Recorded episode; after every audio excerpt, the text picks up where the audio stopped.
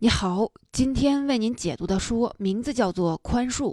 这本书的中文版有二十五万字，我会用大约二十四分钟左右的时间为您解读其中的精髓。时间不是治疗心灵创伤的良药，宽恕才是。按照惯例，在解读之前，我们先问一个问题：你小时候的日子过得怎么样？童年快乐吗？相信大多数人给出的答案都是肯定的。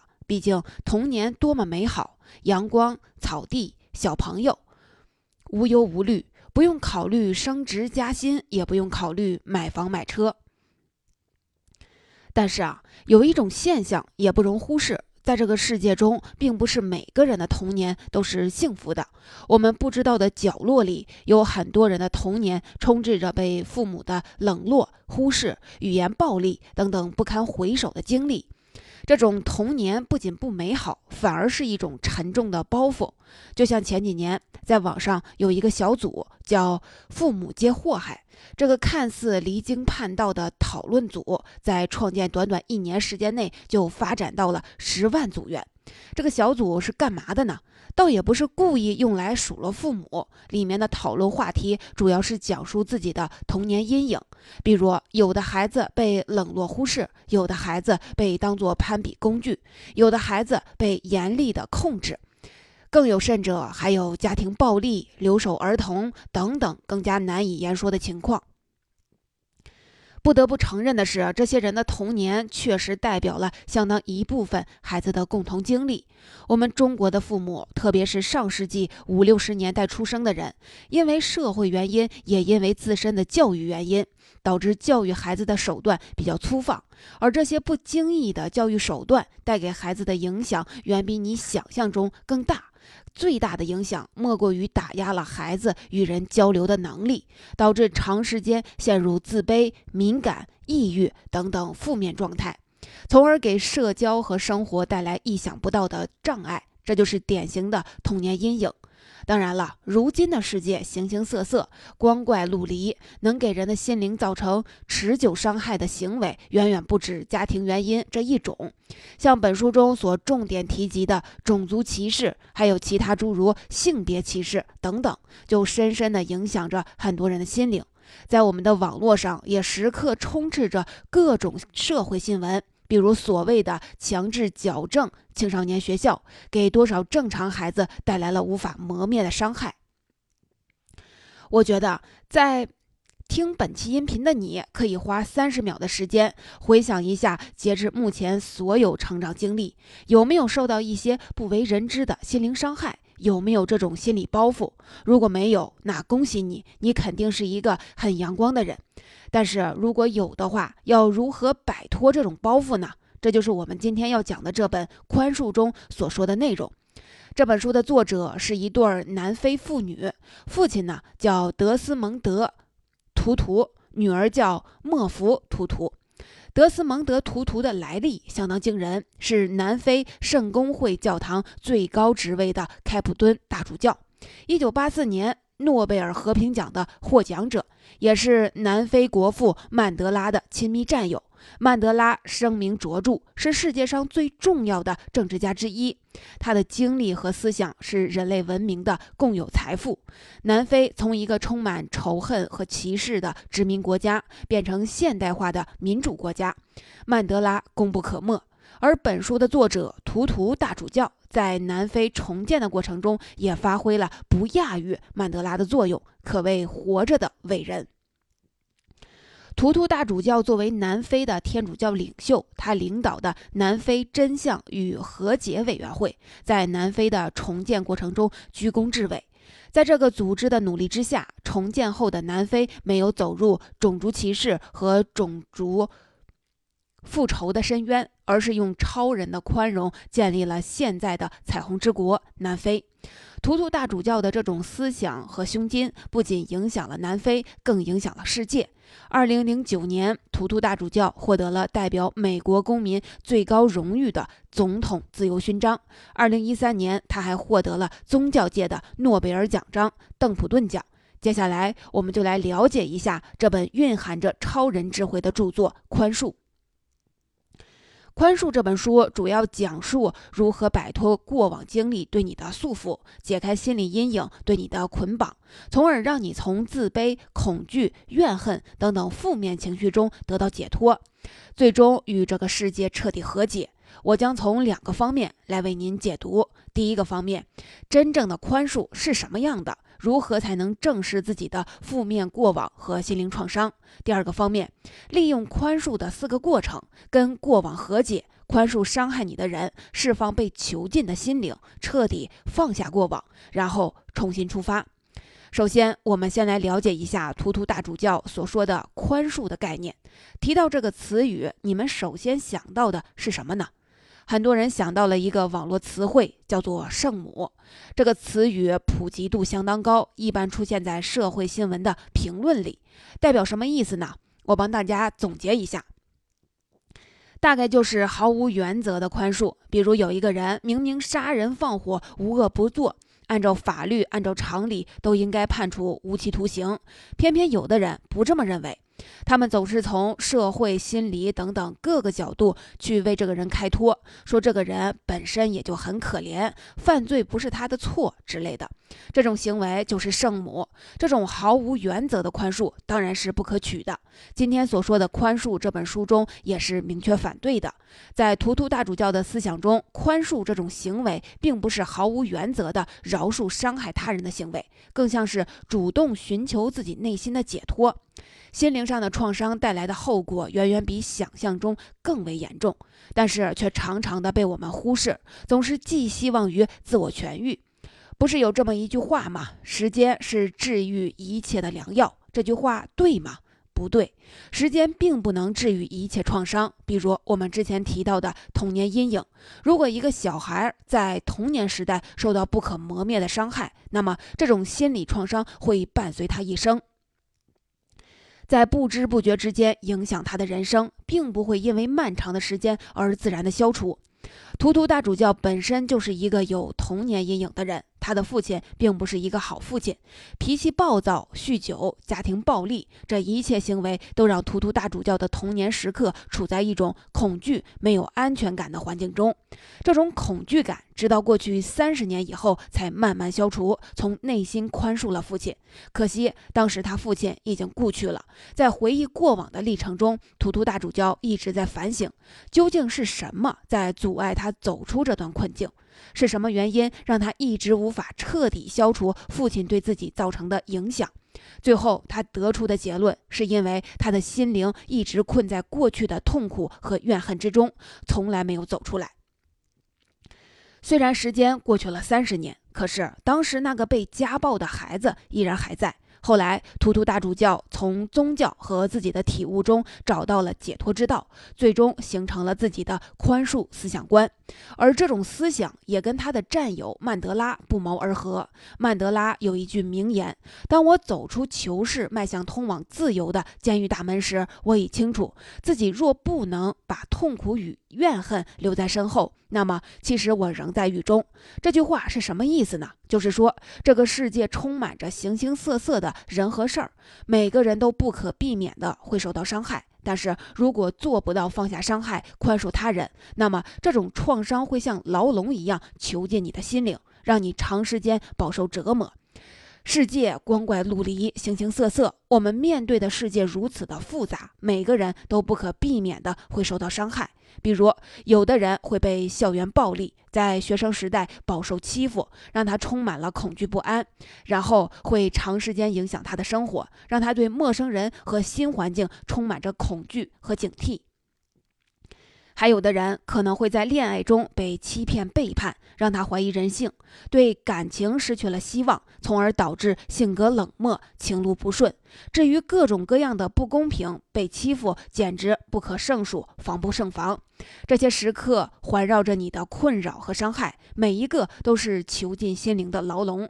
如果没有得到妥善解决，会对你的生活造成无法弥补的影响。宽恕这本书所讲的，就是教你如何走出心中的牢笼，放下故我，寻找真我。在这本书中，图图大主教介绍了一整套治愈心灵创伤的方法的流程，让我们一起来学习。这套方法一共分为四步：分别是讲出事实、正视自己的感受、予以宽恕、重建关系。接下来，我们就分别来说说这四步。首先呢，我们来说说走出心灵牢笼的第一步：讲出事实。你们可能就要问了，被伤害以后说出事实，难道有什么难度吗？这不是顺其自然的一件事儿吗？其实这还真不简单，这一步恰恰是最难的。为什么呢？这里边的原因很复杂，有社会原因，有教育原因，也有个人原因。你可以回想一下，在上学的时候，每个班级是不是都有一个或者几个被孤立、被欺负的小孩？他们会直接说出自己被伤害了吗？不会，因为我们的文化里有一种崇尚坚强或者说逞强的概念，在潜移默化的影响下，说出事实意味着示弱。这是很多人面临的第一道难关。这种情况在感情纠纷中更普遍。明明心都碎成筛子了，偏偏要装作云淡风轻，一点都不在乎的样子。你们想想，是不是这样？本书作者在南非真相与和解委员会的其中一项工作，就是倾听那些种族歧视受害者的陈述，引导他们讲述自己被伤害的事实，并想办法予以弥补。在多年的工作经验中，他发现，比起仇恨来说，宽恕才是隐藏在每个人心中的人性。那些备受种族歧视。是折磨的受害者，在说出自己被伤害的事实之后，却很少有人选择极端报复。有可能在说出事实之前，他是一个满怀仇恨的人；可是，在说出事实、寻求得到安慰以后，他会变成一个心怀悲悯的人。所以说，不要小看这一步，在治愈心灵创伤的过程中，说出事实是至关重要的一步。人类是一种社会性动物，所有人的内心深处都有共情的需要，需要寻求支持和认同。没有人能彻底的孤立的生存。如果你说说出了自己被伤害的事实，寻找到他人的支持和安慰，心灵上的痛苦自然会延缓很多。当然了，说出事实也需要一些方法和技巧。首先，你倾诉的对象非常重要。图图大主教认为，最好是直接向伤害你的人陈述。比如，有的人失恋了，备受折磨，你就需要要向离开你的这个人陈述，告诉他你的感受，你有多难过，这并不不丢人。当然，这种对象的选择也是因人而异。如果一个加害者性格冷漠自私，并不想承认伤害他人这个事实，那么在你陈述的过程中，极有可能受到二次伤害。这种情况下，就不适合直接向加害者陈述了。那么第二个选择，图图大主教认为，你最好向跟你有同样经历的人陈述。这种情况最普遍，像我们之前提到的那个父母皆祸害小组，就属于这种情况。这种陈述对象的好处在于，可以轻易的获得共情心理，得到认同，而不是反驳。最后一种选择是自我陈述，你可以写日记、写信，只要详细的把自己被伤害的事实陈述出来。都是有效果的，这就是走出心灵牢笼的第一步，讲出事实。接下来我们来说第二步，正视自己的感受。我们先来问一个问题：你关注过自己的内心感受吗？有没有沮丧、恐惧、愤怒的时候？在这种情况下，你通常都是怎么做的？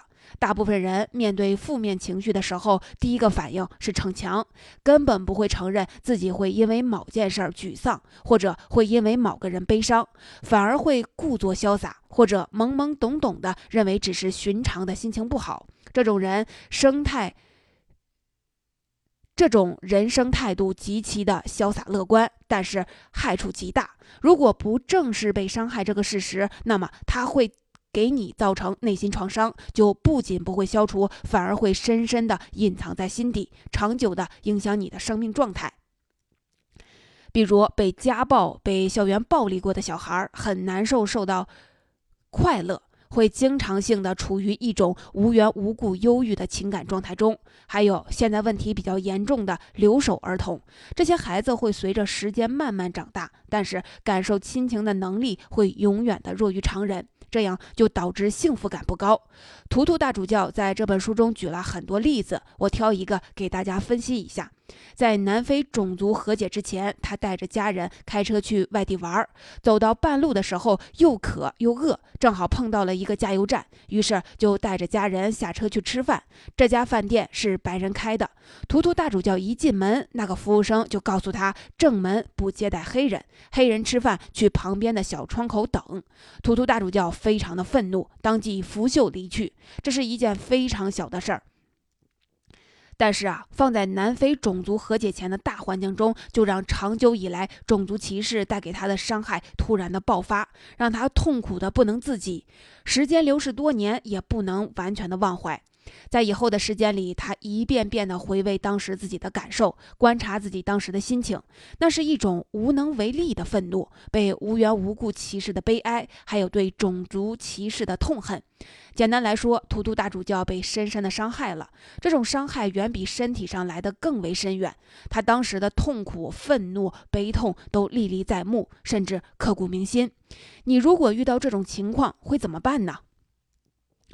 有人大概很可能会咬牙切齿的痛恨那个服务生，如果脾气暴躁一点的，说不定还会当场的发生争执。当然，大多数人只会把这种痛苦深深的埋藏在自己的心底，假装从未发生过这件事儿，寄希望于漫长的时间中忘记这件事儿，对吗？这种做法的危害之处在于，你相当于自己在心里建立了一座牢笼，把当时的感受都关了进去。虽然当时没有爆发，可是，在以后的日子里，这块角落就是你不可踏足之地。每次不小心的碰到，都会让你黯然消沉。所以，这种做法是错误的。还是那句话，时间不是治愈伤害的良药，宽恕才是。你需要正视自己的感受，审视自己的心灵，把这种被伤害的痛苦晾在阳光下，而不是埋藏在心底。至于为什么这么做？当然是为了宽恕，这就是走出心灵牢笼的第三步，予以宽恕。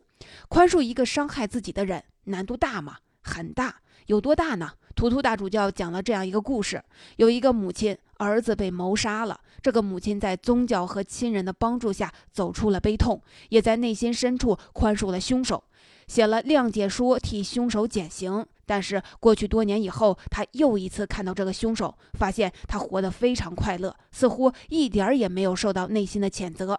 这个母亲当时就崩溃了，内心深处的怨恨和愤怒顷刻间爆发，一发不可收拾。此后一生，他都饱受仇恨的折磨。这个故事说明了一个问题：宽恕伤害自己的人，可能是世界上最难的事情之一。这个母亲误以为自己宽恕了凶手，可事实上并没有。她之前所谓的宽恕是建立在凶手悔恨的基础上。如果看到事与愿违，这种宽恕会瞬间的崩溃。所以，这不是真正的宽恕。图图大主教认为，真正的宽恕是无条件的，也就是说，无论伤害你的人有没有悔改，有没有向你道歉，有没有做出补偿，这种宽恕依然是成立的。我宽恕你。与你无关，这种情操和胸怀太难了。但是如果想要走出自己的心灵牢笼，这又是必须要做到的，不然你会被深藏在心底的负面情绪所笼罩，永远逃不开过往的影响。还是说，这个母亲她此后一生都没有再原谅凶手，深受怨恨和悲痛所折磨。后半生也再也没有走出心灵牢笼，重建生活，只能郁郁而终。从这个故事中，你就可以看出，这个母亲与其说没有宽恕凶手，不如说没有宽恕自己。他陷在了过去的惨剧中，失去的却是所有的未来。作者讲这个故事，主要讲的也就是这个道理。为什么要宽恕呢？因为只有宽恕过去，才能走向未来。那么，要怎么才能实现真正的宽恕呢？图图大主教认为，人类是一个共同体，有着同样的感情，有着同样的生活。伤害你的人之所以会伤害你，并不是单纯的因为他本性恶劣。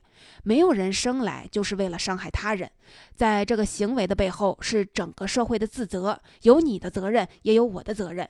人类的命运不是孤立的个体，而是连在一起的整体。你受到伤害，有权接受所有人的安慰和帮助。同样的，有人伤害他人，所有人都有责任。这是一种比较博爱的思想。有人能做到，当然值得敬佩。但是做不到也无可厚非。普通人的生活中也比较少出现这种极端事件。我们常见的心灵伤害，用共情心理就可以得到宽恕。比如，你上学的时候肯定见过习惯于暴力的学生，这些问题学生敲诈勒索、欺负同学，给其他人造成了极大的伤害。这种行为恶劣吗？当然非常的恶劣。但是你回头想一下，一个十多岁的孩子真的天生如此吗？不会，人性本善。他在暴力对待同学的同时，说不定也在承受家庭暴力的恐惧。从这个方面来看，这个人又是值得同情和宽宽恕的。所以说，共情心理是宽恕思想中很重要的一点。这就是走出心灵牢笼的第三步，予以宽恕。在你宽恕了加害者之后，就说明你已经走出了困扰你的心灵牢笼。接下来当然是要重建生活，这就要提了一个问题：生活是什么？其实生活很简单，就是一段人际关系的组合。你的亲人、你的朋友、你的同学或者同事，这所有的关系组合起来，就构成了你的生活。而你每一段被伤害过的过往，就代表着一段人际关系的割裂。在宽恕的过后，要重建生活，就必须要重建人际关系。如果伤害你的这个人包含在你，那么你还需要重建或者放下跟他的关系。图图大主教在本书中讲了一个重建关系的经典案例，我跟大家分享一下。有一个女孩出门旅游，被一个酒后驾驶的年轻人撞倒，不幸香消玉殒。她的母亲痛不欲生，但是并没有急着报复和怨恨，而是在经历重重煎熬和磨难之后，终于从内心深处宽恕了肇事者。后来肇事者出狱以后，这个母亲主动见到了他，两人抱头痛哭，然后一起组织了一个以尊重生命为主题的巡回演讲，用这种方式重建生活。这就是宽恕和重建关系的典型案例。在生活中，你可能会被很多人伤害，随时会面临需要宽恕他人的境地，这时候重建关系就显得尤为重要。多数朋友反目。恋人分手都是因为做不好重建关系的原因。有些人性格比较内敛，受到伤害也不愿意坦率地讲出来。甚至不愿意正视自己的内心感受，在这种情况下，人际关系断裂就会频繁的发生。表面来看是因为忍无可忍，江湖再见，但是本质却是没有做好重建关系的准备。如果能做到讲出事实，正视自己的内心感受，予以宽恕，重建关系这四步，那么肯定能避免很多的悲剧，也能让你的内心没有牢笼，从而每一步都是在走向未来，而不是沉浸在过去。这就是今天讲的《宽恕》这本书的主要内容，希望对你有所帮助。宽恕我们就讲到这里，最后帮大家回顾一下本期音频的主要内容，帮帮大家用来记忆。第一个主要内容：时间不是治愈心灵创伤的良药，宽恕才是。只有宽恕过去，宽恕伤害自己的人，才能重建未来。第二个主要内容：真正的宽恕是无条件的，无论对方有没有悔恨，有没有道歉，有都不影响你的宽恕。宽恕的本质并不是为了加害者脱罪，而是让自己走出心灵牢笼。第三个主要内容：要做到真正的宽恕，要做到四步过程。首先说出事实，详细的讲述你被伤害的事实，这会让你得到来自他人的安慰和关怀。然后正视自己内心的感受，承认自己受到伤害，正视自己的痛苦。最后予以宽恕和重建关系，利用共情心理宽恕他人，然后重建人际关系。宽恕这本书主要就是告诉读者如何避免过去的人和事对你现在和未来造成不利影响，以及如何治愈你的心灵创伤，以便更积极、更健康的面对生活。